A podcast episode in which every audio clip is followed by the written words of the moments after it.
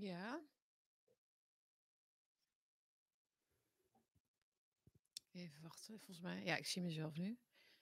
Ik hoor mezelf dus niet, want ik heb geen koptelefoon. Dus ik wacht even op jullie eh, duimpjes omhoog. Of geef even een plus 1, zoals je vaak hoort in chats. Als het werkt, plus 1, duimpje of eh, goed te horen. Dan eh, ga ik verder. Kom gezellig binnen. Dit gebaar kennen jullie wel, toch? Kom gezellig binnen. Pak een bakje koffie, een bakje thee. Goedemorgen. Op deze 14 september. Is het alweer 14 september? Dat kunnen we toch niet menen met z'n allen? Ja, het is alweer 14 september. En uh, de herfst staat dan toch wel voor de deur.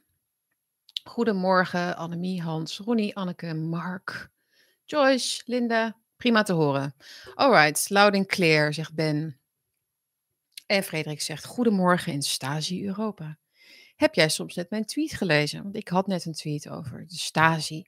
Omdat ik uh, op zoek was even naar wat opruiing nou eigenlijk betekent in Duitsland. Hè? Dus ik ben niet toegekomen aan echt de juridische uitleg en um, de wet, wettelijke bepalingen rond opruiming. Maar uh, aufroer, als je aufroer uh, in Google zet, dan krijg je heel veel aufroer in de dictatuur te, te zien. Nogmaals, dit is Google, hè, dus dit is niet een echt onderzoek naar dat woord in de Duitse taal. Maar dan krijg je dus veel links, veel associaties met de opstand tegen de Stasi. En toen kwam ik op een hele mooi clipje van vorige maand, van juni, uit juni, van, um, uit een docu over de Stasi, over het. En die had ik even gepost, dus die heb jij waarschijnlijk gezien. Waarin ik eigenlijk zeg, laten we daar maar mee beginnen dan.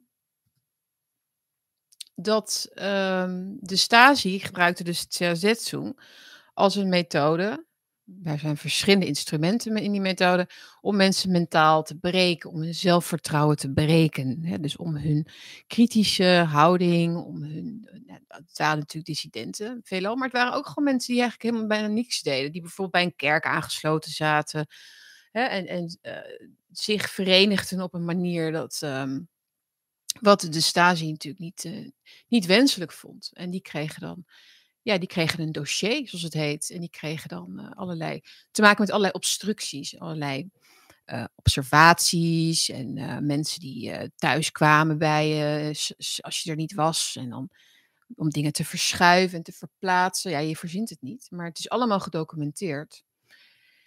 En om, om, ja, vanwege de crime van het opruien tegen het systeem. En ehm, gelukkig leven wij niet meer in die tijden, jongens dat het zo moet. Tegenwoordig kunnen we gewoon het OM opdracht geven om mensen te vervolgen.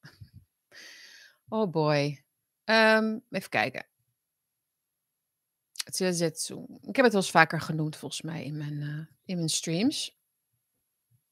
Dus als mensen je vragen hè, van... Uh, als je discussie zou hebben met iemand over... Uh, bestaan er zoiets als, bestaat er zoiets als complotten... Um, hè, dus tegen dissidenten? Dus niet de obvious complotten, dus de gevangenen, de, de, de arbeidskampen, de kampen, wat dan ook, maar de, meer op de achtergrond complotten, dus verborgen plannen.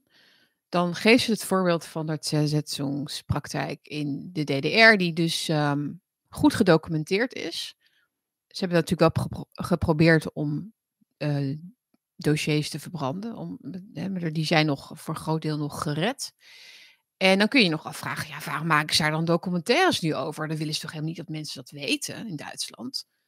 Waarom gaan de mainstream media, gaan daar dan openlijk allerlei documenten laten zien en mensen interviewen? Nou, omdat ze natuurlijk er heel erg veel belang bij hebben dat dit soort praktijken worden verwezen naar het verleden. Dat is ook waarom de Tweede Wereldoorlog zo wordt geïnstrumentaliseerd. Waarom Nazi-Duitsland extreem rechts, uh, maar dus ook uh, maar dus ook vanuit de, de communistische ideologie in de praktijken, worden gekoppeld aan het verleden en aan wat er in die tijd gebeurde. En dat was voordat we natuurlijk allemaal in het Westen mochten leven, in het vrije Westen mochten leven. Um, en uh, de mensen aan de oostkant werden bevrijd en zich in, in, in, in alle vrijheid konden ontwikkelen de afgelopen decennia. En wij natuurlijk met mannenmacht strijden tegen alle vormen van onderdrukking. Toch? Dat is waarom daar toch wel, uh, toch wel wat over naar buiten komt. Niet veel trouwens. Maar ze hebben geprobeerd volgens mij om het Stasi-archief te sluiten een paar jaar geleden. Ik weet niet precies wat de status daarvan is. Maar ik ben zelf in Berlijn um, meerdere keren naar het Stasi-museum uh, geweest. nee, niet het museum. Je hebt het gevangenis en je hebt het oude ministerie. En daar ben ik een paar keer geweest. En je wordt werkelijk. Um, je wordt wel. Wat is het woord? Hoe noemde ik het nou net? Je, je raakt echt onder de indruk, laat ik het zo maar even noemen, van de sluwheid en de kwaadaardigheid van deze systemen die in alle overtuiging opereerden ook. Het was in alle overtuiging. Uh, kijk, dat geweld hoort bij, bij een dictatuur is, is logisch, want je, je, je kunt je niet veroorloven dat je de macht verliest aan mensen die misschien een hele groep op de been gaan krijgen. Je wil revolutie stoppen, je wil opruiming stoppen. Dus dan gebruik je geweld, dan zet je muren neer, dan zet je, dan zet je mensen met wapens neer. Maar de geraffineerdheid waarmee ze psychologisch te werk gingen, dus via de hoofden van mensen, probeerden om ze te breken. En daar honderdduizenden mensen voor vonden, vrijwilligers. Uh, die hun eigen vrienden, hun eigen familieleden aangaven, zeg je dat, uh, bespioneerden. Dat, dat getuigt van een, van een uh, pathologie. Hè? Dus dat, dat, is, dat gaat echt over meer dan een killsysteem dat mensen aanhoudt. En dat, dat heeft mij altijd heel erg gefascineerd. De gevangenis in Berlijn is mijn dochter geweest dit jaar met school. Nee, goed, ik begin een beetje zo abrupt daarover. Maar ik wilde natuurlijk wel wat zeggen over de aangekondigde vervolging van Gideon van Meijeren. De, de lastenlegging, hoe zeg je dat? Het verwijt is dat hij dus uh, uh, uit mijn hoofd artikel 131 opruiing heeft gepleegd. Dus het oproepen van geweld, het oproepen tot ja, de gevaren voor de openbare orde. Ik kan het nog even precies erbij zoeken. Uh, maar goed, iedereen had het inderdaad over de timing natuurlijk. Vlak voor de verkiezingen, inderdaad heel opvallend. Uh, maar ik vind het ook uh, andere dingen opvallend. Dus daar gaan we het even over hebben. Ik hou hem heel even vast, want ik, ik wil toch nog eventjes wat andere dingen nog zeggen. Voordat we echt beginnen. Ik, dus we gaan het daarover hebben. We gaan het ook over Esther Ouwehand even hebben. de troonrede van von der Leyen. Die kwam even voorbij vanochtend. En de, de ex-woordvoerder van Omtzigt en een nieuwe woordvoerder van Omtzigt.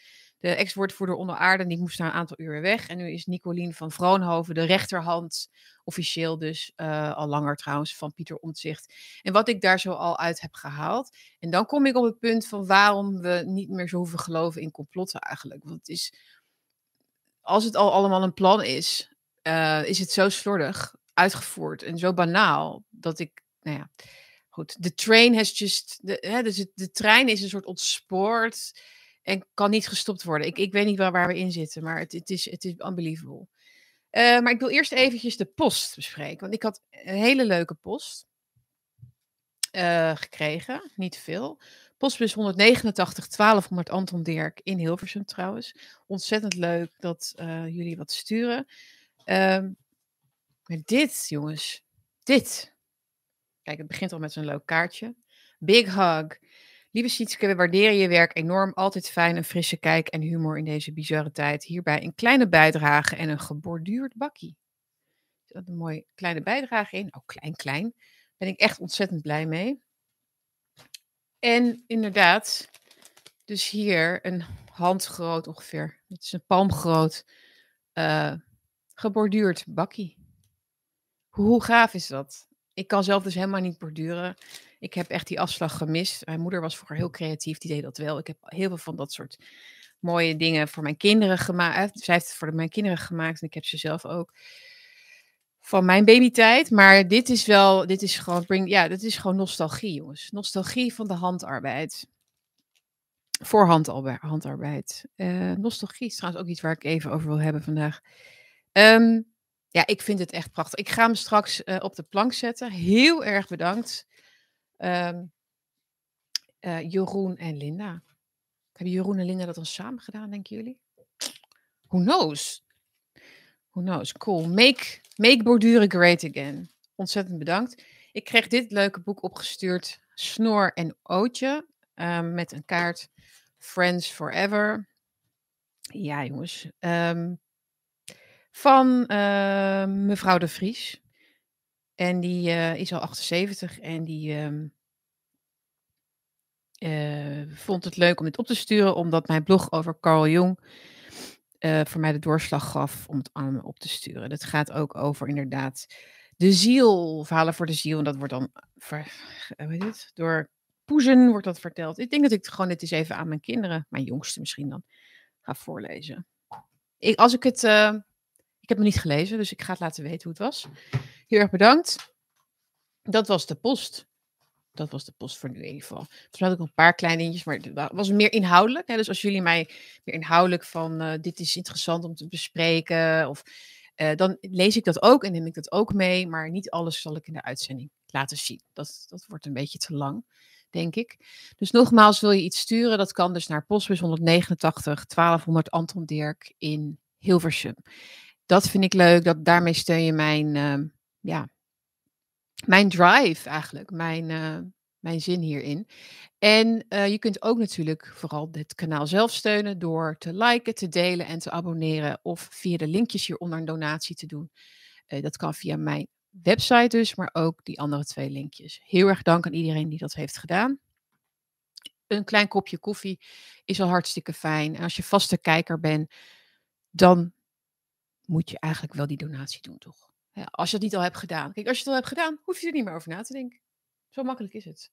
Dus join the club, steun Bakkie, hou mij in de lucht en uh, grow the community, jongens. We gaan het nodig hebben de komende maanden en jaren, denk ik.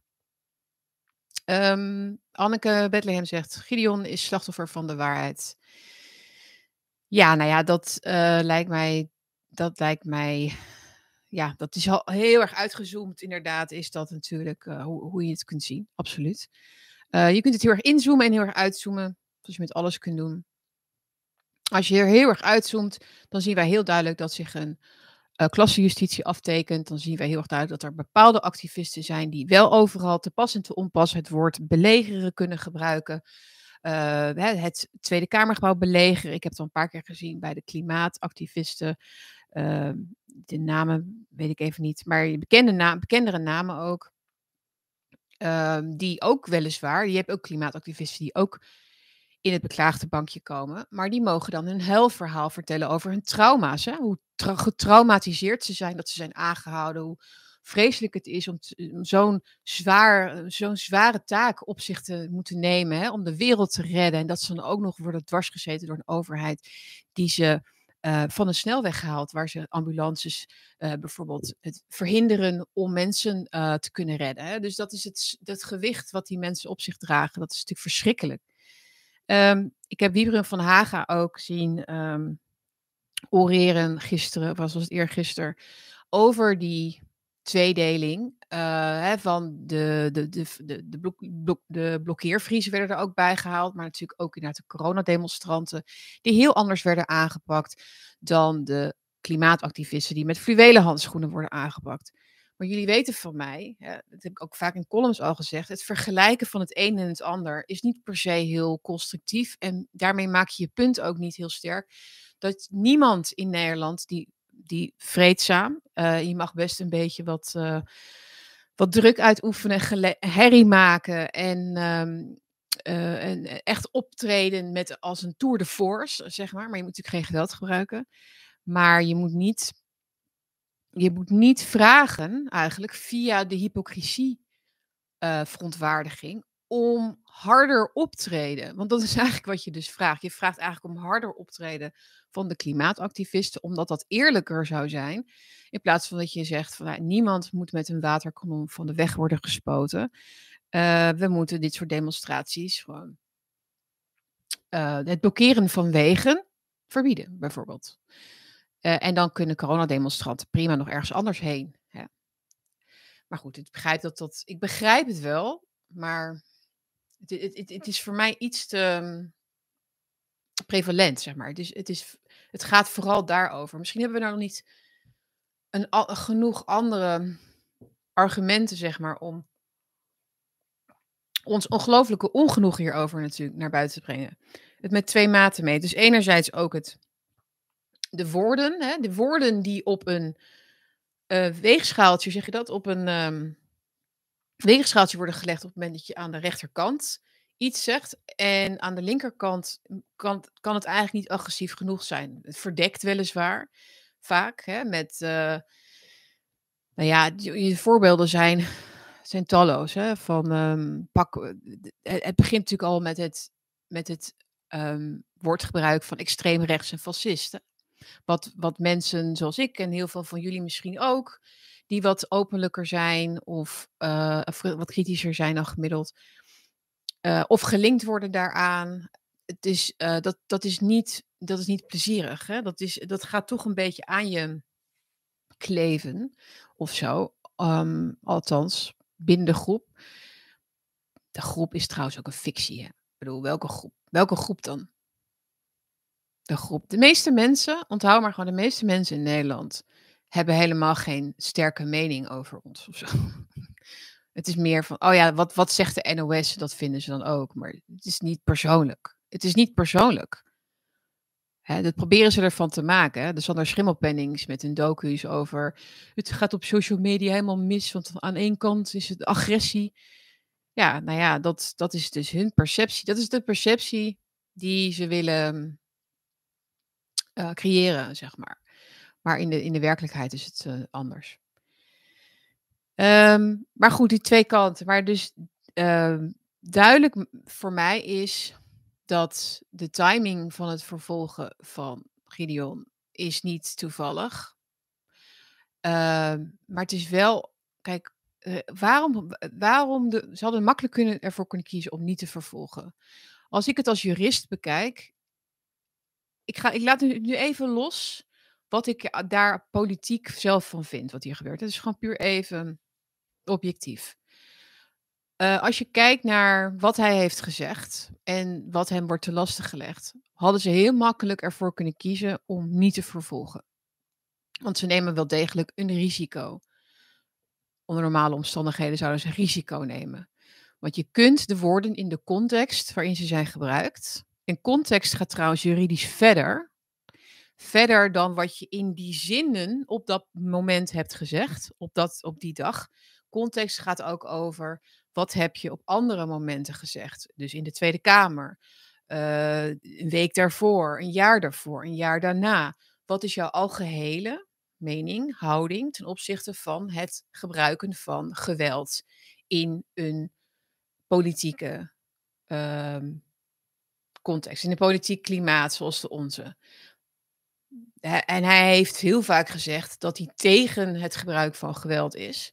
En dat geweld niet de oplossing is. Dat heeft hij vaker gezegd dan dat hij heeft gezegd dat in het hypothetische geval dat er een revolutie zou komen, dat er dan geweld gebruikt zou kunnen worden of zo. Ik weet nu, als jullie heel graag, als jullie erop staan, wil ik best de exacte woorden erbij halen. Um, Iemand zit te modereren in de chat. Dankjewel, de Dutchman. Dankjewel dat je dat... Eh, dat was inderdaad nog ingesteld, ja. Sorry dat ik even onderbreek.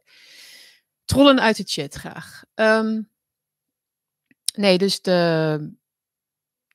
Dus daar, daar zal zeker ook de verdediging natuurlijk op, uh, op wijzen het is heel mager. En um, we zien ook dat de overheden in veel, veel breder in het Westen, hè, dus het gaat, als je het ook hebt over de vervolging van Trump bijvoorbeeld, of over de vervolging niet via de juridische weg, maar wel via de media van de AFD in Duitsland, zie je dat ze woorden uh, niet meer willen zien in een breder verband. Dus ze hebben gedaan nu, ze doen nu alsof ze stijlfiguren niet meer begrijpen. Dus uh, metaforen, hyperbolen, overdrijving, wat is het allemaal wat je, wat je hebt. Um, en ze doen dus ook alsof mensen, het publiek, dat niet meer kunnen horen. dus als iemand zegt van ik begrijp, en volgens mij zijn er ook mensen gesneuveld in, binnen de media die dat hebben gezegd. Ik weet even niet wie, maar die dan zeggen van ik kan mij voorstellen. Oh, dat was volgens mij een psycholoog, was het of zo? Was dat niet de Smet of een andere? Een van die, um, een, Nederlandse psycholoog was dat, misschien weet iemand het. Die had gezegd in een radio-uitzending van, uh, je kunt je voorstellen dat als we binnen, als we zo doorgaan op, op, deze ingezette weg, zeg maar, op deze ingezette koers, waarin heel veel mensen het steeds zwaarder gaan krijgen, dat je dan op een gegeven moment een vlammende pan krijgt. Of dan krijg je op een gegeven moment een, een uitbarsting of iets van geweld. Hij had het over de gevolgen van wat er nu gebeurt. Um, de druk die wordt uitgeoefend op mensen. Dat was gewoon een, een, een, een analyse van hem als psycholoog. En toen werd hij daar dus echt om verketterd. Het was een. Hoe heet hij nou? Een psychiater, Nederlandse psychiater. Hij heeft het later ook helemaal uitgelegd en zo. En wat wat hij precies bedoelde. Dus je mag niet eens meer van een afstandje. Dus als psycholoog of als jurist ook zeggen van als je, als je heel hard tegen een, een hond trapt, hè, dan gaat hij op een gegeven moment bijten bijvoorbeeld. Hè? Als je dat zegt, dan ben je dus, dan roep je dus op tot geweld in feite. Nou heeft Gideon iets meer gezegd volgens mij wel van in de context van de boeren, van ja, jullie moeten je land verdedigen. Dus het was wel een oproep tot een stevige reactie, denk ik. Maar ook niet maar niet opruiend. Het, het effect van die woorden waren ook niet dat er zoiets ontstond. Dus ze kunnen het ook niet objectief bewijzen, zeg maar. Dus met dat er daadwerkelijk een gevolg is gegeven aan die woorden. Dat hoeft niet trouwens niet per se om opruiing te bewijzen en te bestraffen. Maar het helpt de, het OM ook niet in die zin. De, beweging uh, binnen Forum voor Democratie en daaromheen staat gewoon bekend als vreedzaam. En er zijn, geen enkele, er zijn gewoon geen aanwijzingen voor het oppakken van wapens of het gebruiken of inzetten van geweld. Dat is ook waarom ze zo met heel veel meel in de mond en heel moeizaam en ingewikkeld doen in al die AIVD-rapporten over wantrouwen en overheidskritisch extremisme en zo, anti-overheid, omdat ze niets hebben, uh, ook niet eens een groepje, een, niet eens een harde kern hebben van mensen die daadwerkelijk een uh, soort gewapende opstand of zo zouden voorbereiden. Het is er dus niet. Dus voordat mijn woorden weer verkeerd worden begrepen, ik zeg dus ook niet dat dat er eigenlijk had moeten zijn of zou moeten zijn inmiddels. Maar het is er niet, zeg. Het is niet, als het er was, dan hadden ze het al lang, hadden ze het al lang aangetoond.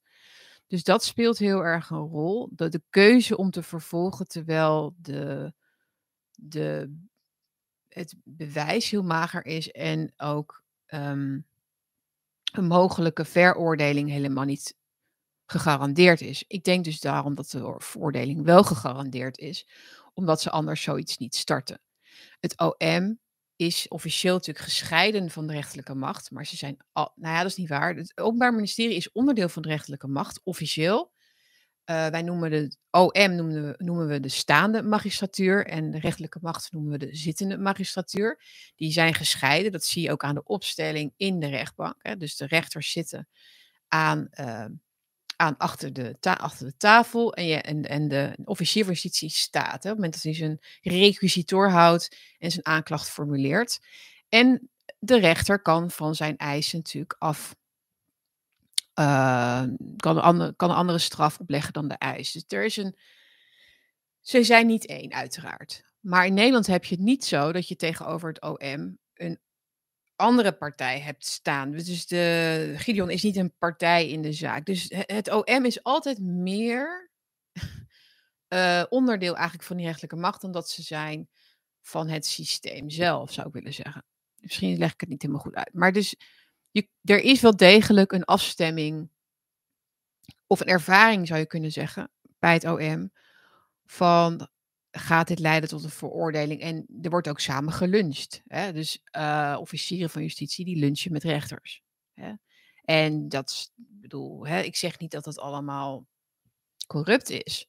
Maar ik denk, denk niet dat in dit geval er officieren zijn die geheel zelfstandig hierin beslissingen mogen nemen. Denken jullie wel?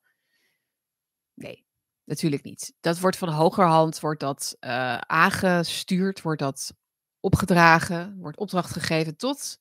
En dat is ook toevallig, want dat, dat zou moeten komen vanuit het hoofd van het OM. Uh, de procureurs-generaal. Uh, maar we hebben sinds kort ook een nieuwe minister, demissionaire minister van Binnenlandse Zaken. Weten we haar nog? We hebben het laatst over haar gehad. En wat wilde zij ook alweer? Waar maakte zij zich ook alweer hard voor? Hoe heet ze ook alweer? Bruins of zo. Binnenlandse Zaken. Uh, minister. Hij heeft in de Volkskrant gezegd, twee weken geleden, geleden Hanke Bruins Slot. Ja, Hanke Bruins Slot is dus nu sinds een paar weken de nieuwe demissionaire minister van Binnenlandse Zaken. Zij heeft in de afgelopen jaren zich hard gemaakt en gepleit via de Hoge Raad, bij de Hoge Raad, daar heeft ze koffie gedronken, om het partijverbod uh, in de wet te gaan regelen. Of het mogelijk te maken om met de huidige wetgeving een partijverbod uh, ontvankelijk te maken. Hoe zeg je dat? Ontvankelijk te verklaren. Op het moment dat je een partijverbod wil realiseren, uh, dan kun je dat dus via de huidige bestaande wetgeving doen. Het heeft met verenigingen ook te maken. Maar er komt ook misschien een nieuwe wet, maar ze hoopt niet dat het nodig was, weet je nog? Ze hoopte niet dat het nodig was, het partijverbod. Het is wel toevallig dat zij dus nu daar zit en dat FVD, want dit gaat niet over Gideon, dit gaat natuurlijk over de partij, dat de FVD nu voorwerp is geworden van strafrechtelijk onderzoek.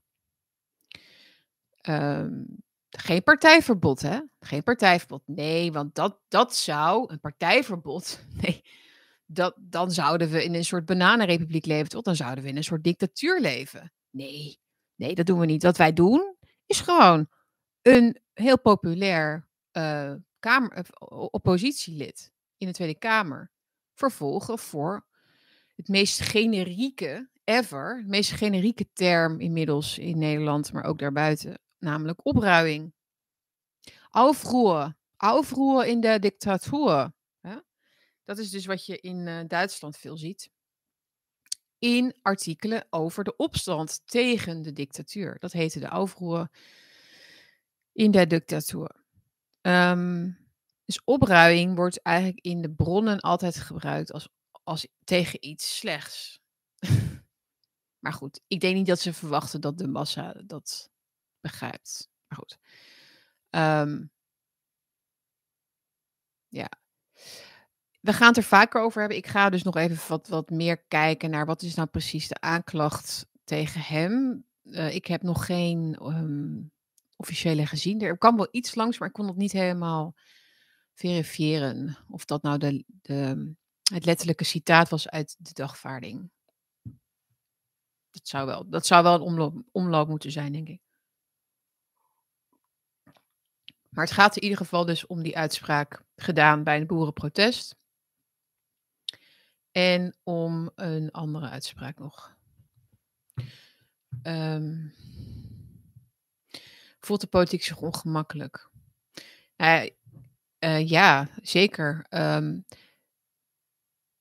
we, we, weten inmiddels natuurlijk dat, uh, dat FVD wordt doodgezwegen in de media. Het is echt, het is echt heel opvallend. Kijk, um, je kunt zakken in de zetels. Ik denk dat mensen ook inderdaad door het omzichteffect en het BBB-effect zijn verhuisd van partij en van loyaliteit eigenlijk aan, uh, aan FVD. Ik denk dat mensen daar al dwalen over de oplossing aan die kant. Maar goed, de, ja, daar, daar kun je nog van zeggen, nou, misschien is dat wel, klopt dat wel. Maar dan kun je nog steeds natuurlijk het daarover hebben. Maar niemand heeft het erover. Maar desondanks moet er dus ook nog weer een, een, een vervolging komen. En met als risico dus dat Nederlanders uh, ook niet per se FVD-gezinde mensen zullen denken van ja, is dat nou, wat, wat, wat zijn ze, wat, waar zit ik naar te kijken, toch? Of niet? Of zijn we inmiddels zo gewend dat, dat elk verkeerd woordje in de rechtbank moet worden beslecht? Serieus? Na Wilders en alles wat we hebben meegemaakt, gaan we dat nog steeds blijven doen? Om, om, om wat? En inderdaad, wat veel mensen zeggen dus. Uh, terwijl dus aan de andere kant het opruien rustig doorgaat. Het opruien van Hugo de Jonge, hè, van uh, het spugen op jasjes van artsen en zo. Hoe denk je? Uh, nou ja, nee, dan ga ik ook weer, hè? Dus dan ga je het weer vergelijken. Maar dat is echt zonder precedent natuurlijk, hè, wat ze hebben gedaan.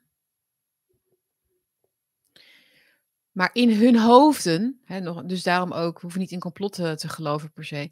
In hun hoofden werkt het echt zo dat zij, dat zij hun uh, aanval op de dissidenten zien echt als een bescherming van ja, bijna zichzelf, denk ik.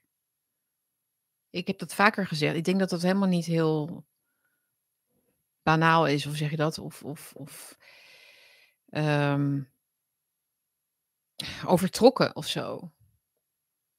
Maar zo letterlijk voelen ze dat. Dat, dat de democratie mag letterlijk worden ontmanteld om de democratie te redden. Dat is letterlijk wat dat zou ik zeggen. Kijk maar naar Ursula von der Leyen. Laten we daar even naartoe gaan. Gisteren, von der Leyen, economische groei en duurzaamheid kunnen in de EU samengaan. Heel veel mensen weten niet eens wie zij is hè, Nederland. Ik weet dit, want ik, ik spreek mensen die gewoon, um, die niet uh, op, uh, zoals nu op donderdagochtend YouTube kijken, maar die werken gewoon op een kantoor, zeg maar. Um, Shout-out naar al die mensen, trouwens, die wel kijken. Dus het gaat niet om kantoorwerk, maar dus die geen, niks meekrijgen eigenlijk van alternatieve media.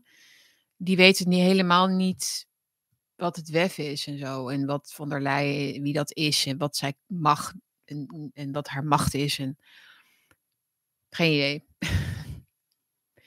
ja, moet je, moet je voorstellen. Dat je dan echt, dat je echt gelooft dat, um, dat Rutte en, en Timmermans, al die mensen, dat dat allemaal, dat die allemaal legitiem uh, gedragen door de stemmen van de Nederlanders hier aan touwtjes uh, trekken. Commissievoorzitter Ursula von der Leyen heeft in haar jaarlijkse Europese troonrede, noemt NOS het, dat vinden ze mooi hè, dat vinden ze mooi jongen, oeh, troonrede, hmm. ongekozen koningin van Europa. Goed. De State of the European Union benadrukt dat Europa groei en duurzaamheid wil laten samengaan. De Europese Unie blijft ambitieus op klimaatgebied, benadrukt ze. Tegelijkertijd bedankte ze boeren voor het feit dat ze ons elke dag weer voorzien van eten. Ja, dat is uh, insult, insult after injury, heet dat.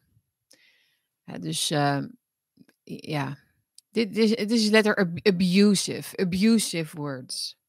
Ik wil hen bedanken dat zij ons elke dag van voedsel voorzien. Dat is geen gemakkelijke taak. Gezien de gevolgen van de Russische oorlog tegen Oekraïne en klimaatverandering. Ah, ah het, was, het, was niet, was niet alleen, het, was, niet alleen maar een belediging. Het was ook een, het was ook een uh, functionele belediging. Een functionele, functionele belediging van boeren. Omdat zij de schuld op zich moeten nemen. Hoe zeg je dat? Hun, de schade die zij hebben, komt door de Russische oorlog en dat komt door klimaatverandering. Dat komt niet door bewust beleid, gebaseerd op hoaxes, gebaseerd op, op onderzoeken die uh, in opdracht van overheden zijn gedaan, die ook worden tegengesproken door andere onderzoeken. Hebben jullie het laatste onderzoek van de UVA gezien, wat een paar dagen geleden naar buiten kwam, waarin staat dat de neerslag van stikstof, ik weet niet precies de termen, maar zoiets, de depositie van stikstof uh, na een paar honderd meter naast een boerderij uh, eigenlijk verwaarloosbaar is. Dus er, is helemaal geen, er zijn geen uh, piekbelasters of zoiets. Staat er eigenlijk ook als conclusie Want uh, alle stikstof blijft eigenlijk dus in dat, binnen, de, binnen de ruimte van het boerenbedrijf, als het ware. Dus er is geen natuur daaromheen wat daardoor dus door leidt. Conclusie van het onderzoek.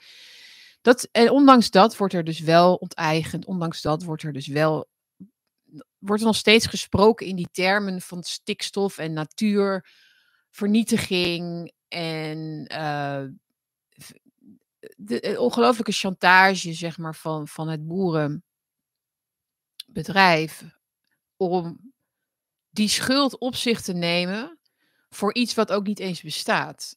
Dus het is echt werkelijk van een kwaadaardigheid hier. Um, ik denk dat dat niet eens in, in woorden uit te drukken is, bijna meer. Omdat zij dus hier in haar troonrede de oorlog erbij haalt. Dus zij gebruiken de oorlog om hun communistische dwang, um, de nieuwe gulag als het ware, uh, te verantwoorden. Dus het, het, is eigenlijk, nou, het is eigenlijk meer chantage dus van anderen, dus van de, gewoon de bevolking, de Europese bevolking. Dit is wat wij doen met de boeren, maar dat komt niet door ons. Ze zei dat de EU moet samenwerken met boeren om deze uitdagingen aan te pakken. Samenwerken. Samenwerken is het nieuwe woord voor uh, uitroeien. Samenwerken. We willen graag dat wij samen met jullie, samen met jullie het zo krijgen dat jullie dan verdwijnen. Volgens haar is het de enige manier om onze voedselvoorziening voor de toekomst veilig te stellen. Worden als samenwerking en samen, alleen samen, hoor je nu ook Frans Timmermans de hele tijd gebruiken. Gisteren had hij ook weer zoiets. Alleen samen, hè? hij had het over dat vertrouwen moet hersteld worden. En um, ja, alleen samen gaat dat lukken. En hij zei ook nog van, waarom is er zoveel chagrijn in Nederland? Sorry hoor, maar dat soort, dat soort woorden ga je niet uh, populair maken. Maar goed, wie ben ik? Dus, uh, maar samen, als jullie gewoon doen wat wij zeggen, dat is samen. Dat is samen. Dit is de taal, dit is de taal van psychopaten en narcisten in relaties met mensen ook. Hè? Lees alsjeblieft het boek van Jan Storms, Destructieve relaties op de schop. Misschien ga ik een keertje een lijstje maken van boeken die hierover gaan. Ik heb er heel veel over gelezen. Als je gewoon in de microcosmos kijkt hè, van wat is misbruik van macht? Wat zijn, wat zijn misbruikrelaties in de dop, in de kern? Hè, dat kun je dus op, op relatieniveau bekijken. Dan zie je dit ook terug. Dan wordt er dus, dan wordt er dus na het misbruik, na het slaan, na het psychologische misbruik, na het kleineren, na het uh, mentaal breken van iemand, wordt er, wordt er weer gezegd van ja, maar als je dan gewoon mee, als je dan samen met mij, als je gewoon mijn kant kiest, hè, dan, dan, en waarin een soort van een, een, een beetje een soort hoop zit, een laatste, elke keer een beetje een gevoel van hoop, van oh ja, dan, ja, mis, misschien lag het, daar, het wel aan mij. Misschien moet het inderdaad samen. Alsof, dat, alsof we niet al genoeg samen, zogenaamd. Hè, want samen, democratie is toch samen? In deze democratie, in deze samen, hebben een aantal mensen zoveel macht naar zich toegetrokken. dat ze die macht nu alleen nog maar gebruiken om de bevolking kapot te maken. Dat, is, dat, is, dat vinden ze een heel fijn samen. Dat is, dat is een perfect samen, is dat. Is een perfect samen. Dat is Stockholm-syndroom, alles zit erin. Dat is de reden waarom dus 64% van Nederlanders Biden nog steeds na 2024 als president wil. Ja. Ja, het is tenminste geen Trump, toch? Het is tenminste geen Trump. Hè? Het is um, letterlijk uh, Stockholm-syndroom. Waar ben ik? Du, ja. dan zegt Van der Leyen nog: uh, de verkiezingen voor het Europees Parlement zijn volgend jaar. Oh nee, dat zegt zij niet, dat zegt de NOS. Daarmee is het einde van deze commissieperiode in zicht. Von der Leyen nam in haar toespraak dan ook uitgebreid de tijd om aan te kaarten wat de Europese Commissie de afgelopen jaren heeft bereikt. Maar ze kaartte ook aan waar volgens haar de komende vijf jaar op gefocust moet worden. Specifiek noemde ze elektrische auto's uit China. Ze wil onderzoeken of China de auto's met subsidie onder de kostprijs verkoopt. Dit is allemaal los in de weeds. Dat is, dit is totaal niet waar zijn focus op heeft. Um, dit is om af te leiden van de, nood, van de, noodleidende, van de noodleidende industrie in, in Duitsland op dit moment. Ook de auto-industrie, maar ook ja, eigenlijk alle grote, grote uh, bedrijven die soms wel 2500 medewerkers hebben, maar ook ja, kleinere bedrijven met 500 medewerkers staan op het punt om Duitsland te verlaten. En uh, ondanks dat uh, presenteert von der Leyen het om daarover te liegen dus. Want dit is een leugen. Als jij zegt dat jij de economie kan laten groeien door vast te houden aan duurzaam, wat zij zegt, dan ben je dus letterlijk tegen de realiteit in aan het roeien. Want die, die duurzaamheidsagenda, tenzij ze een nieuw, tenzij ze duurzaam nu ineens uh, wel met kernenergie gaan doen, maar dat denk ik niet. Als ze doorgaan op de ingeslagen weg, gaat uh, Duitsland compleet failliet. Dus er is economische recessie in Duitsland nu van een enorme omvang. Um, en het is niet alleen maar virtueel, hè, van recessie komt door dingetjes en we kunnen aan knopjes draaien. Maar het is echt letterlijk het vertrekken van kennis, het vertrekken van ja, kunde, kunde kennis um, en ja, het, het, letterlijk het, um, de hoop die weg is, die niet zomaar terugkomt natuurlijk je kunt Duitsers niet, je kunt met Duitsers niet zo spelen als met Nederlanders hoor. Dus zo van, nou, doe maar even een beetje out of the box of zo, want het is nu even wat zwaarder. Dat, dat doen Duitsers niet. ze willen gewoon dat het werkt en anders niet. Als zij hun energie niet kunnen betalen, dan stoppen ze er gewoon mee. Dan gaan ze niet tijdelijk iets anders doen of zo. Wat die Habeck altijd zegt. Ze kunnen toch eventjes wat anders doen. Net als de, de, de Eva Jinex van deze wereld. Ja, de boeren kunnen toch gewoon een, eh, een andere baan nemen? Kunnen gewoon een andere baan nemen of zo? Koek, koek. Oh, de wereld zou er een stuk mooier uitzien zonder al die meningen van al die tv-mensen. Die ik een hele grote schuld toedicht voor alles van de afgelopen jaren. Valt niet tegen op te boksen, helaas. Um, even kijken, wat had ik nog meer? Ik moet even een beetje sneller doorheen hoor.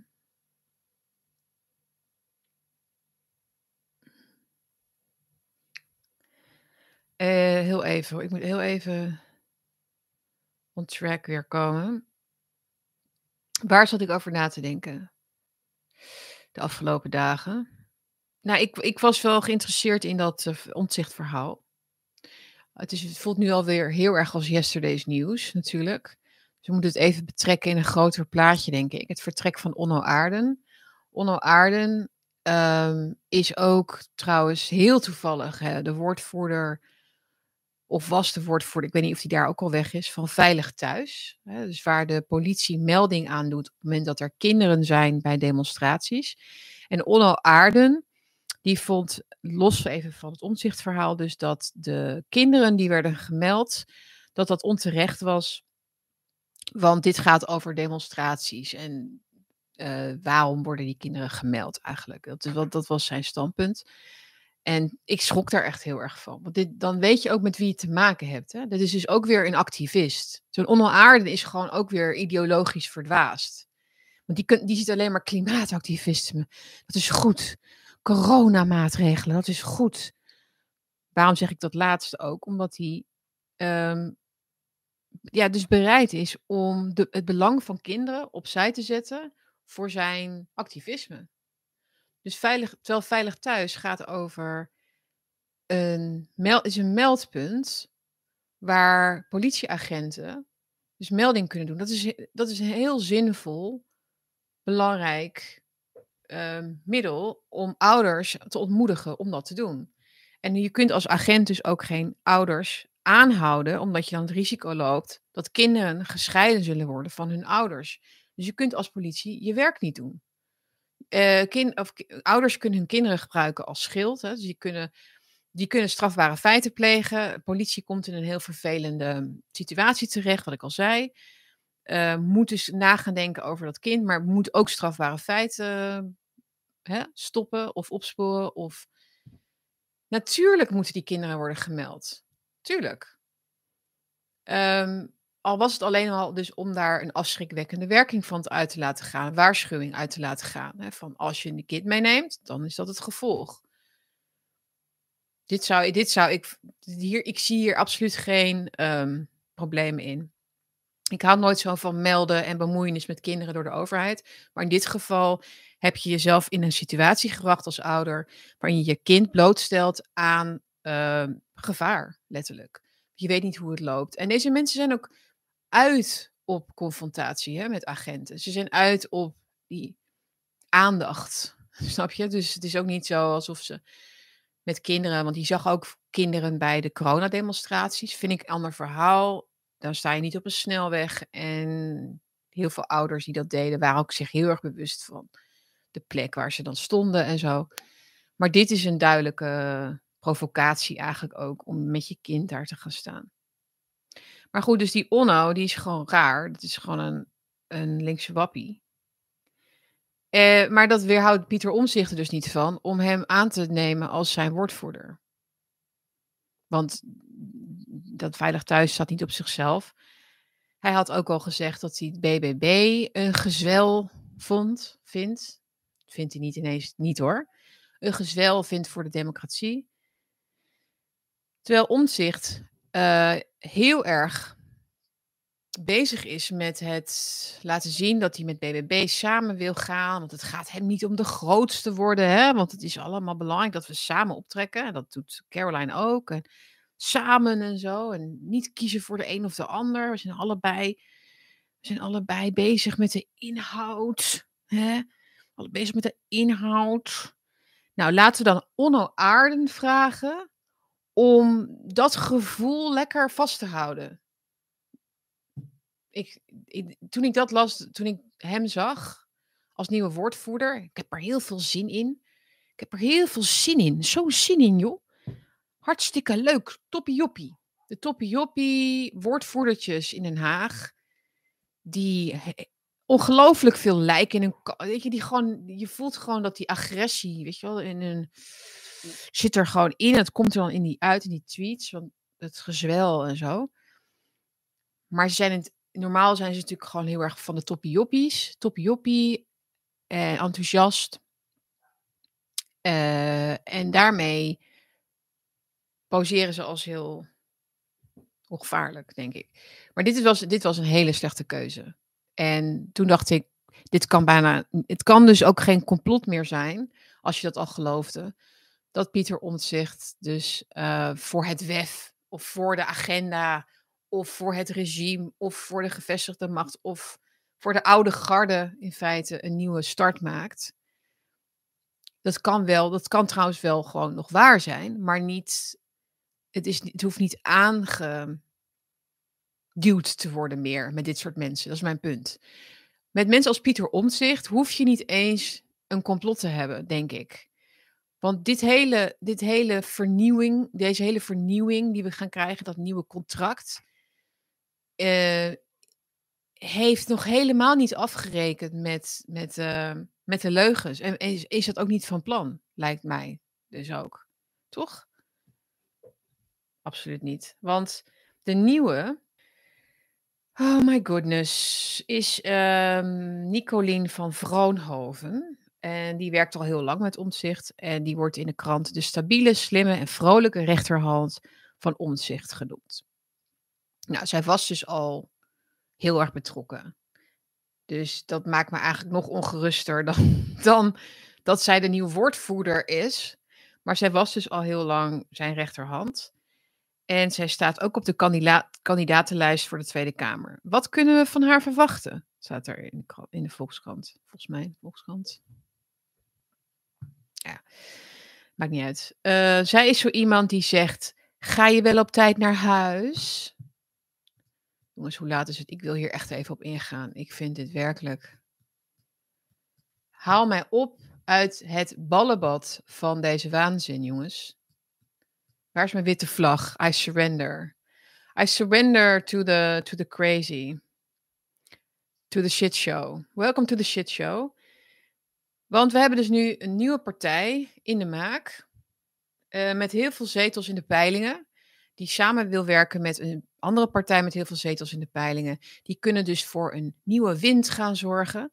Uh, woorden die worden gebruikt door mensen binnen de alternatieve media en zo. En die met heel veel toch wel optimisme of nou, voorzichtige optimisme dan.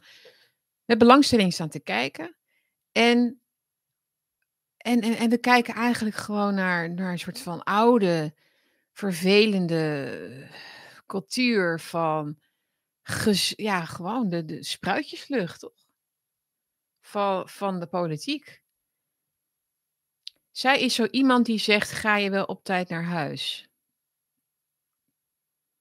Oké, dus de rechterhand, de stabiele factor, de slimme Nicolien van Vroonhoven, is een soort moeder. Is een soort iemand die let op of omzicht wel op tijd naar huis gaat. moederlijk type, verzorgend. Precies ook wat je bij Pieter Omzicht voorstelt, toch?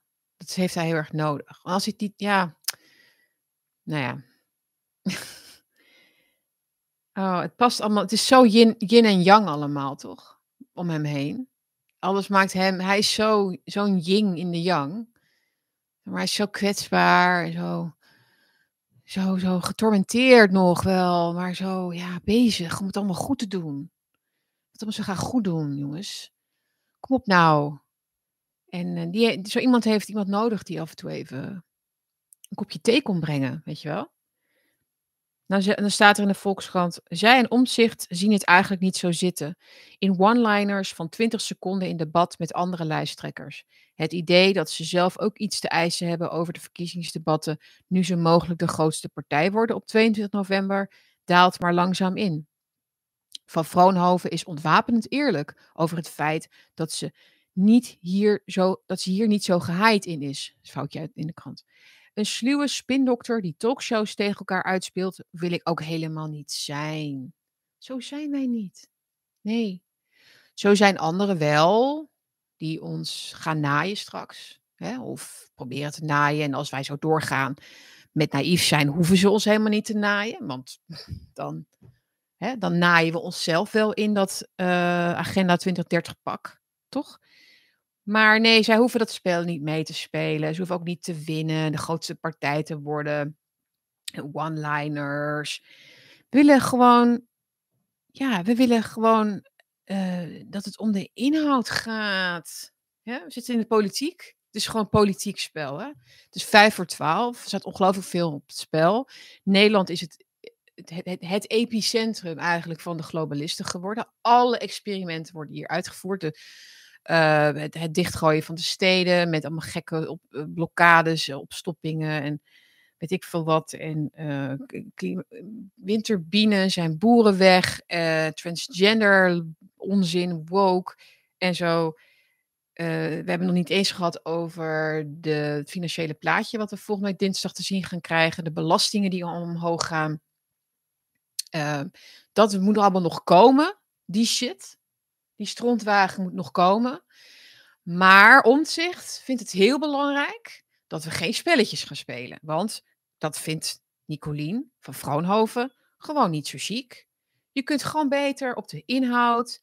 En uh, dan kunnen ze beoordelen op de inhoud. Mensen, de mensen die willen namelijk precies in een urenlang verhaal en een 50 pagina's stellende verkiezingscampagnes uh, of verkiezings uh, hoe zeg je dat, partij, nou zeg, standpunten zien waar ze voor staan. Dat gaan, ze gaan niet, dat niet veranderen. Uh, je, hoort het hem, je hoort het hem ook gewoon zeggen, toch? Omtzigt. Je hoort hem ook zeggen van, ik wil, sorry dat ik het hierin kijk, maar daar staan mijn aantekeningen. Ik zal jullie zo weer even aankijken hoor. Ze zegt, of hij zegt, of hij zou kunnen zeggen, laat ik het zo, zo noemen. Uh, dus omzicht zou dan zeggen van ik wil op de inhoud kunnen beoordelen waar Nederland beter van wordt en niet. Ik heb ongelooflijk veel geluk met Nicolien. Een soort van zijn Caroline, toch? Dus een beetje zoals Rutte zijn Caroline had, heeft omzicht nu zijn Nicolien. En uh, hoe het ook loopt, er is altijd iemand. Er is altijd iemand die me. Die zegt: Is het niet tijd om naar huis te gaan? Wat zit daarin in zo'n zinnetje? Waarom zou je dat zeggen?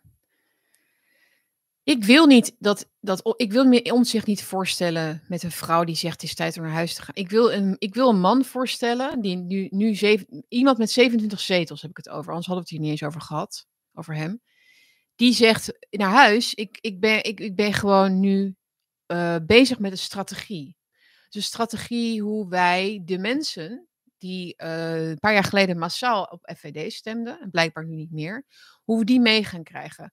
Hoe we de trauma's van de coronatijd gaan bespreken en oplossen, zodat mensen weerbaarder gaan worden in de democratie. Zodat we de uh, standpunten die we nu hebben ook echt kunnen gebruiken om meer mensen te overtuigen. Dat we de weg van de klimaatactivisten en de weg van de globalisten niet op moeten. Dat is wat ik wil zien. Dat is de, de christen ook de christen Pieter Omtzigt, wat mij betreft.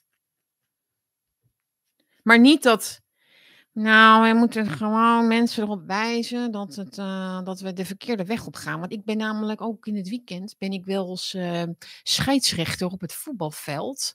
En dan uh, merk ik ook dat het dan met de regels zo gaat, dat je dan, dan oh wat leuk, Omtzigt heeft het over, over voetballen in het weekend.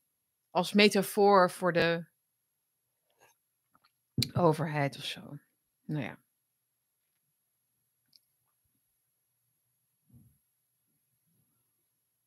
Ja, ook dat hele niet de grootste willen worden en zo. Waar gaat dat over? Dat doet uh, Caroline ook. Ja, hoeven, gaat het ons niet om. Het gaat, het gaat ons niet om uh, de machten. Het gaat ons om de eerlijkheid. Hè, dus met eerlijkheid kom je veel verder in het leven. En uh, wij hebben als partijmotto ook dat wij niet doen wat een ander, hè, dat. Doe een ander niet aan wat je, wat je zelf ook niet wil. Ja, behalve dat de tegenstanders, hè, de stikstof mensen, de grootverdieners aan de stikstofhoax, um, daar heel anders over denken. Ik snap het wel. Ik ben ook voor christelijke waarden. Ik ben ook voor bestrijd haat met liefde. En dat kun je ook als basiswaarde hebben, denk ik.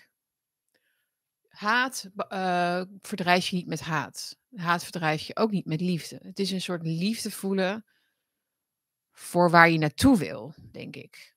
Maar soms moet je wel mensen slimmer af zijn. door ze slimmer af te zijn. Gewoon. Nou ja je hoort het al, ik ben verder ook geen politieke uh, wonderkind of zo, hoe, hoe je dat zou moeten doen. Maar ik denk dat alles begint met het vertellen van de waarheid. Sowieso. En nu ga ik het belangrijkste punt noemen over Nicolien. Uh, want zij is niet alleen een soort moederfiguur die het keurig wil doen en niet sluw wil zijn. Dat is trouwens ook, het is trouwens ook helemaal niet waar. Trouwens, hè. We gaan het zo over hebben met Esther Ouwehand. Dat, wij, dat sluwe, wat vervelend nou dat iemand zo onaardig is en zo. Wij willen niet studeren. Natuurlijk, natuurlijk wordt er wel hard spel gespeeld. Ook bij deze partijen, achter, achter de schermen. Maar waarom moet er altijd in Nederland worden gedaan alsof het om eerlijkheid gaat? En wat heb ik nou opgeschreven? Om. Uh, kijk hoor. Uh, ja, wat, ik schreef daarover. Wat opvalt is het gevecht tussen mensen in de publieke ruimte om de sympathie, om de good guy zijn, om, ik bedoel het zo goed, om vragen als integriteit en eerlijk en openstaan voor iedereen. De werkelijkheid is dat het, is dat het gaat om wie de taak kan volbrengen. En daar hoor ik Nicolien niet over. Of, of Pieter trouwens. Wie de meest doortrapte betrokkenen uh, anders verder helpt als je dat niet doet. Oké? Er zijn mensen, zijn, voor, elke, voor elke integere politicus zijn er tien die doortrapt zijn. En die kansen ruiken om de boel ongezien op te blazen en het stokje over te dragen aan andere doortrapte mensen. En de opium voor het volk is dat hele toneelstuk dat een kinderlijke kijk op goed en slecht biedt. En dat is hoe ik Nederland zie. En dat is ook wat, wat ze met Esther Ouwe, Ouwehand hebben gedaan bij College Tour en zo. En dat, je, dat ze er heel slecht uitziet en ze is zo keihard aangepakt en zo. Maar het is de, de, waarheid is veel lelijker. er is natuurlijk wel degelijk een trickle-down machtsgreep geweest of zo. Uh, en daarin speelt allemaal helemaal geen rol dat jij als Esther de goede principes hebt of zo. Dat, dat, is, dat is voorbij. Het komt alweer terug hoor, denk ik uiteindelijk. Maar wanneer komt dat soort politiek terug van echte mensen, dus mensenpolitiek, die echt staan voor de waarheid, is als je dus die waarheid ook pakt om te winnen. Dus je moet wel willen winnen.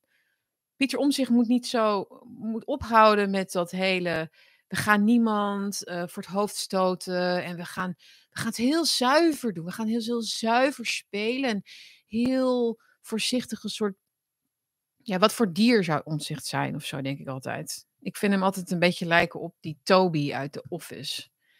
Oh, ik ben hier wel een beetje de baas, maar.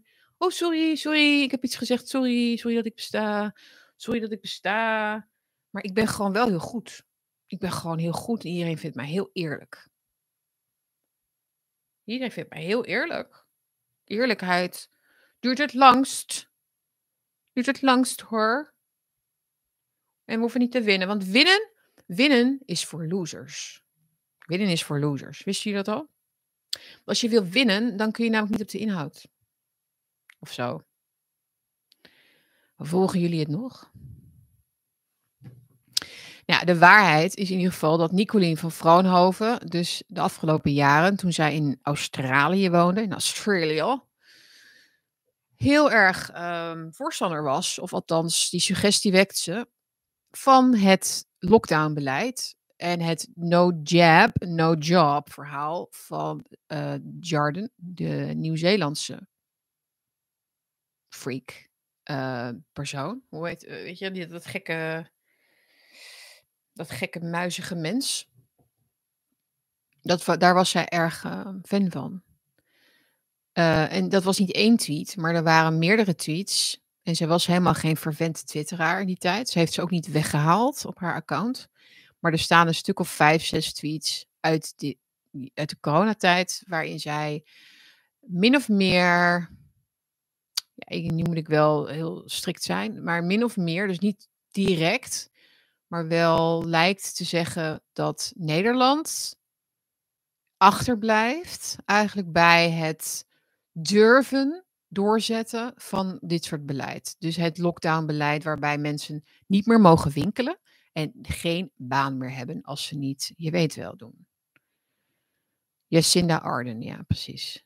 Dus zowel, dus zowel Nieuw-Zeeland als Australië uh, was, had, had haar aandacht en zij vond dat uh, goed, want zij zei van, daar hoef je in Nederland niet mee aan te komen of zoiets, of probeer dat in Nederland maar eens. Er bestaat nog een kans dat ze bedoelt, de Nederlanders die pikken dat niet. Nou, maar dan zou je dat zeggen. Um, en zij, ik, ik, ik wil van haar wel horen op enig moment, of via Pieter horen, dat, dat die gedachte, die mening, absoluut onacceptabel is um, post lockdown, po post coronatijd. En zeker omdat we helemaal niet zeker weten of we nog opnieuw in zo'n situatie terechtkomen. Het is echt. Um,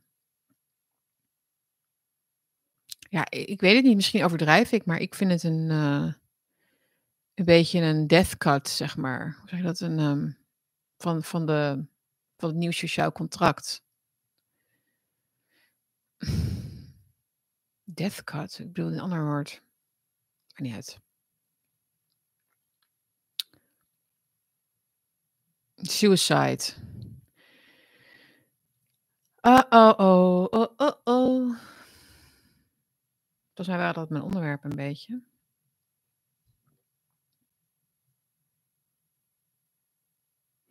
Ja, nieuw sociaal contract. Jij hebt niks en ik heb alles. Vinden jullie niet ook dat veel meer duidelijk wordt hoezeer ook de Pieter Omtzigts, maar ook mensen binnen de BBB, wat vaak ook oud-CDA'ers zijn natuurlijk, maar echt het zicht kwijt zijn, toch wel op de mensen uh, en de situatie. Het wordt heel erg gedownplayed? Vind ik. Uh, dat merkte ik de afgelopen maanden al. Dat alle voorbeelden die gingen over uh, mensen in de knel altijd gaan over de toeslagenouders en uh, Groningen en zo. En boeren ook. En dat is ook terecht hoor. Maar snap je? Maar dat is als je zo gaat praten in dat soort groepjes, mis je een beetje de, de grote, ja, het grote plaatje, namelijk dat iedereen wordt geraakt. Wie, wie komt er eigenlijk op voor de zelfstandigen, zelfstandig ondernemers, zoals ik bijvoorbeeld, en mijn man ook? Hè? Wat, hoeveel meer moeten ze er nog uittrekken om het gewoon op te geven? Ik, ja, ik, wie, wie, wie komen er op voor ZZP'ers? Ik, ik zou niet eens weten. Ik lees even jullie commentaren. Uh, dan moet ik even bij zeggen, ook voor mensen die uh, via SoundCloud, Spotify of Apple Podcast luisteren. Dat kan natuurlijk ook. Als jij uh, ook zonder beeld de volle ervaring hebt, dan, dan kun je ook luisteren. Maar it's not the real thing. Toch? In de chat is ook altijd wel leuk. Gaat goed met de chat. En nogmaals dank dus voor het modereren. Um, voor, eh, dus dat zijn een aantal mensen die dat kunnen doen. Die ik heb aangewezen. Al lang geleden trouwens, maar. Hoe is het met de auto? Dankjewel, Adrie. Het gaat goed. Hij is weer terug sinds woensdag, gisteren. Um, het heeft even geduurd. Maar de garage heeft, een, eh, heeft zelf een katalysator onder de auto in elkaar gezet. Ze hebben er zelf een gemaakt. Um, als je moderator wil worden, Remy, dan uh, kun je mij even. Kun je hieronder straks in de. Ik weet niet of de chat straks ook kan nalezen. Dus hieronder in de omschrijving. Onder de omschrijving kun je een commentaar achterlaten. En dan kan ik je aanmelden als moderator als je dat wil. Um, en het gaat echt dus over het weghalen van de trollen. En meestal weet je wel waar dat dan. Zijn mensen die heel veel hetzelfde heet te noemen en niet, um, bij, niets bijdragen. Kritiek is dus niet hetzelfde. Hè? Dus een kritische opmerking, hartstikke prima. Maar niet, um, geen schelden, geen dat soort dingen. De Dutchman heeft het voor nu gedaan in ieder geval, dus dank je wel daarvoor.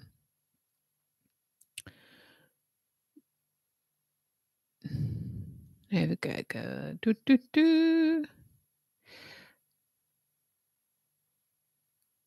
Ik ben geen troll hoor. Nee.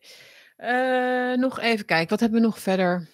Heb ik nog iets te vertellen? Oh ja, mijn auto. Nee, mijn auto heb ik dus weer terug. Was niet uh, goedkoop, maar ik ga ook niet een nieuwe. Ik moet er een hebben. Dus uh, voor mensen die het gemist hebben, de, mijn katalysator was tien dagen geleden onder mijn auto vandaag gestolen. Ja, dus um, dat is wat er what happens. Life is what happens, jongens. Esther Ouwehand zit bij de zevende dag Adventisten. Zag jullie de foto van haar? De Telegraaf gisteravond. Wat zag ze er slecht uit, zeg. Ja, dat, dat gun je echt niemand, hoor. Echt verschrikkelijk. Dit, maar de politiek, je moet toch wel echt gewoon een soort masochist zijn of zo, toch? Om, hoe noem je nou zo iemand? Um, om in die slangenkuil werkelijk nog. En het is ook by design, denk ik hoor, nu dat de pathocratie bijna volmaakt is geworden. Dus je moet echt een psychopaat zijn bijna om nog uh, dit vol te houden, denk ik. Om nog dat spel te kunnen spelen, dat Machiavellaanse, Machiavelliaanse, eh, spel te kunnen spelen. Waarin menselijke eigenschappen en waarden zoals integriteit en eerlijkheid en waarheid dus gewoon helemaal niet meer een rol spelen. Niet in die arena in ieder geval. Narcisten, ja, narcisten, psychopaten. Is, als je dat zegt, is altijd een enorme red flag of uh, rooilap op een stier.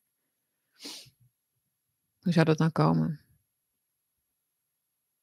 Je moet keihard zijn om zich weet dat hij bezwijkt. Ja, nou ja, dus even een. Ja, hij doet het wel. Hè, dus hij had het ook niet kunnen doen. Um, en ik denk dat hij inderdaad in de kern uh, een, vurige, een vurige wil, een wens heeft om politiek iets weer terug te brengen naar de menselijke maat en het verdedigen, het opkomen en vertegenwoordigen van werkelijke belangen van burgers. Dat geloof ik. Maar ik geloof dat hij, uh, dat hij psychisch um, is. Um, kom, ja, sorry voor de ums. Um, ja, uitgedaagd. Hij is te veel uitgedaagd op dat, op dat gebied, denk ik. Hij moet zijn mensen beter kiezen. Zo simpel is het eigenlijk, Emiel. Ik bedoel, dit was niet nodig. Het is niet moeilijk, toch?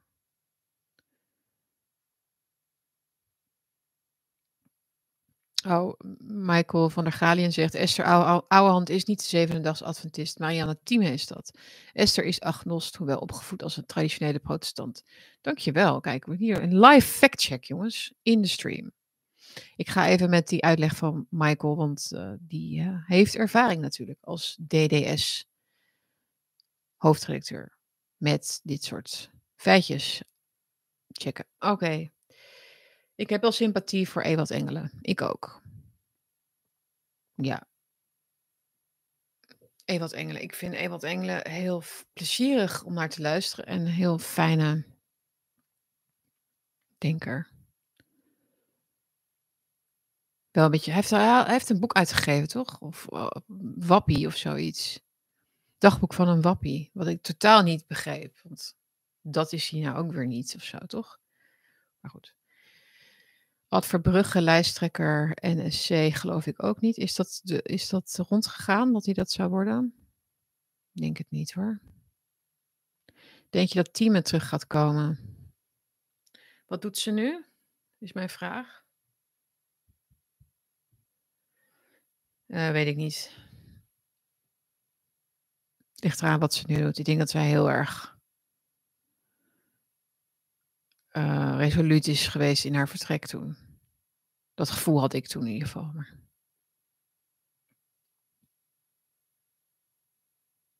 In tegenstelling tot Mona, die niet weg wilde.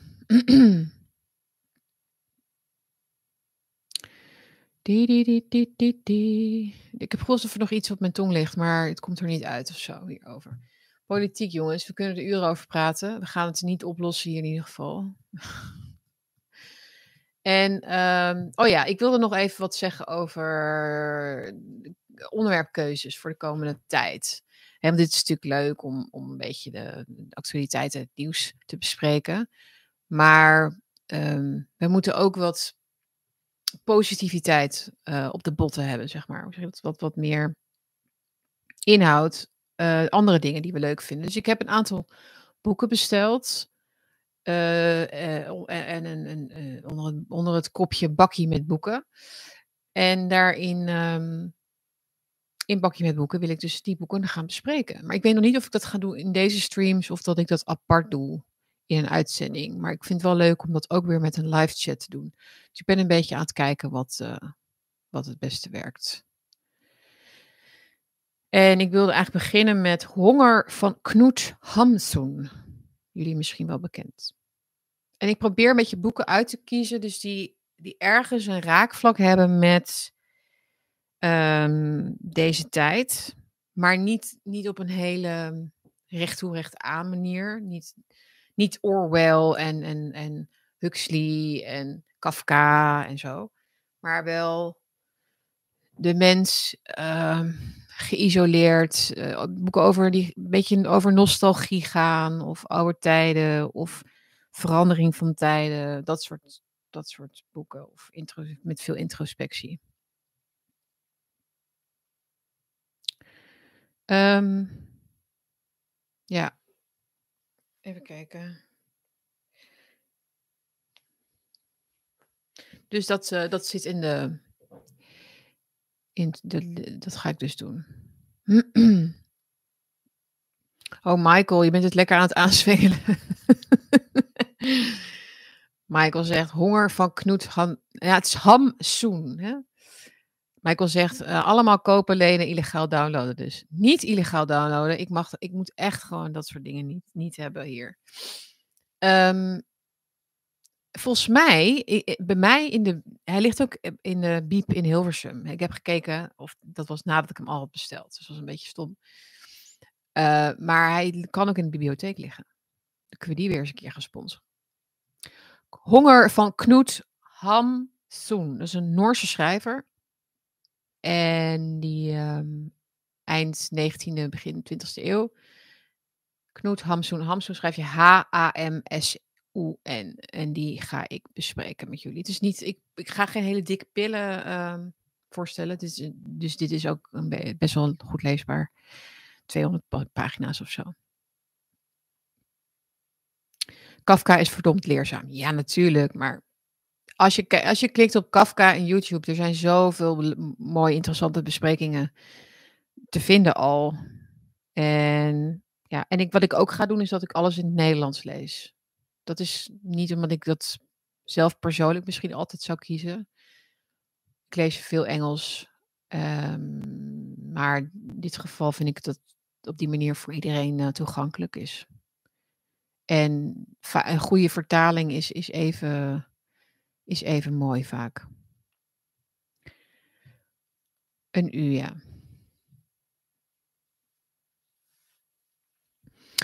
Uh, doe anders even de bollink delen. Ja, ik zal even.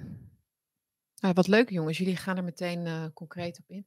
Nee, ik zal even een bol.com linkje hieronder zetten. Inderdaad. En dan uh, kunnen jullie daar meteen kijken of jullie willen meelezen met mij. En ik zorg ook dat ik iedereen genoeg tijd geef natuurlijk om het te bestellen en te lezen. Dus eh, dat we het dan over twee weken of zo bespreken. En als ik daar gewoon een simpele planning op maak, dan kunnen we daar ons ook aan houden. Niet, niet te vrijblijvend. Want ik wil ook, uh, ik wil ook gewoon meer, toch meer lezen.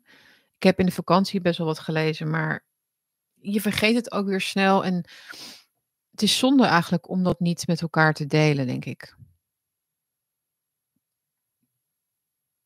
Zeg je postcode loterij deelname op. Zijn er nog mensen die dat nog hebben? Jongens, alsjeblieft. Zeg het op. Postcode loterij. Sowieso. Al die. Al die. Ik heb het ook gehad hoor. Ik heb het inmiddels niet meer al die vijf eurotjes per maand naar Amnesty of het WEF, wat is het ook weer? Niet het WEF, ja toch? Nee, dat met die panda. Wereld Natuurfonds, WNF, um, dat soort dingen. Oplichters. Nee, de vriendenloterij, dat is ook heel erg. dat is erg. Uh, niet via internet. Nee, ik koop, ik koop niet via, überhaupt niet via Amazon.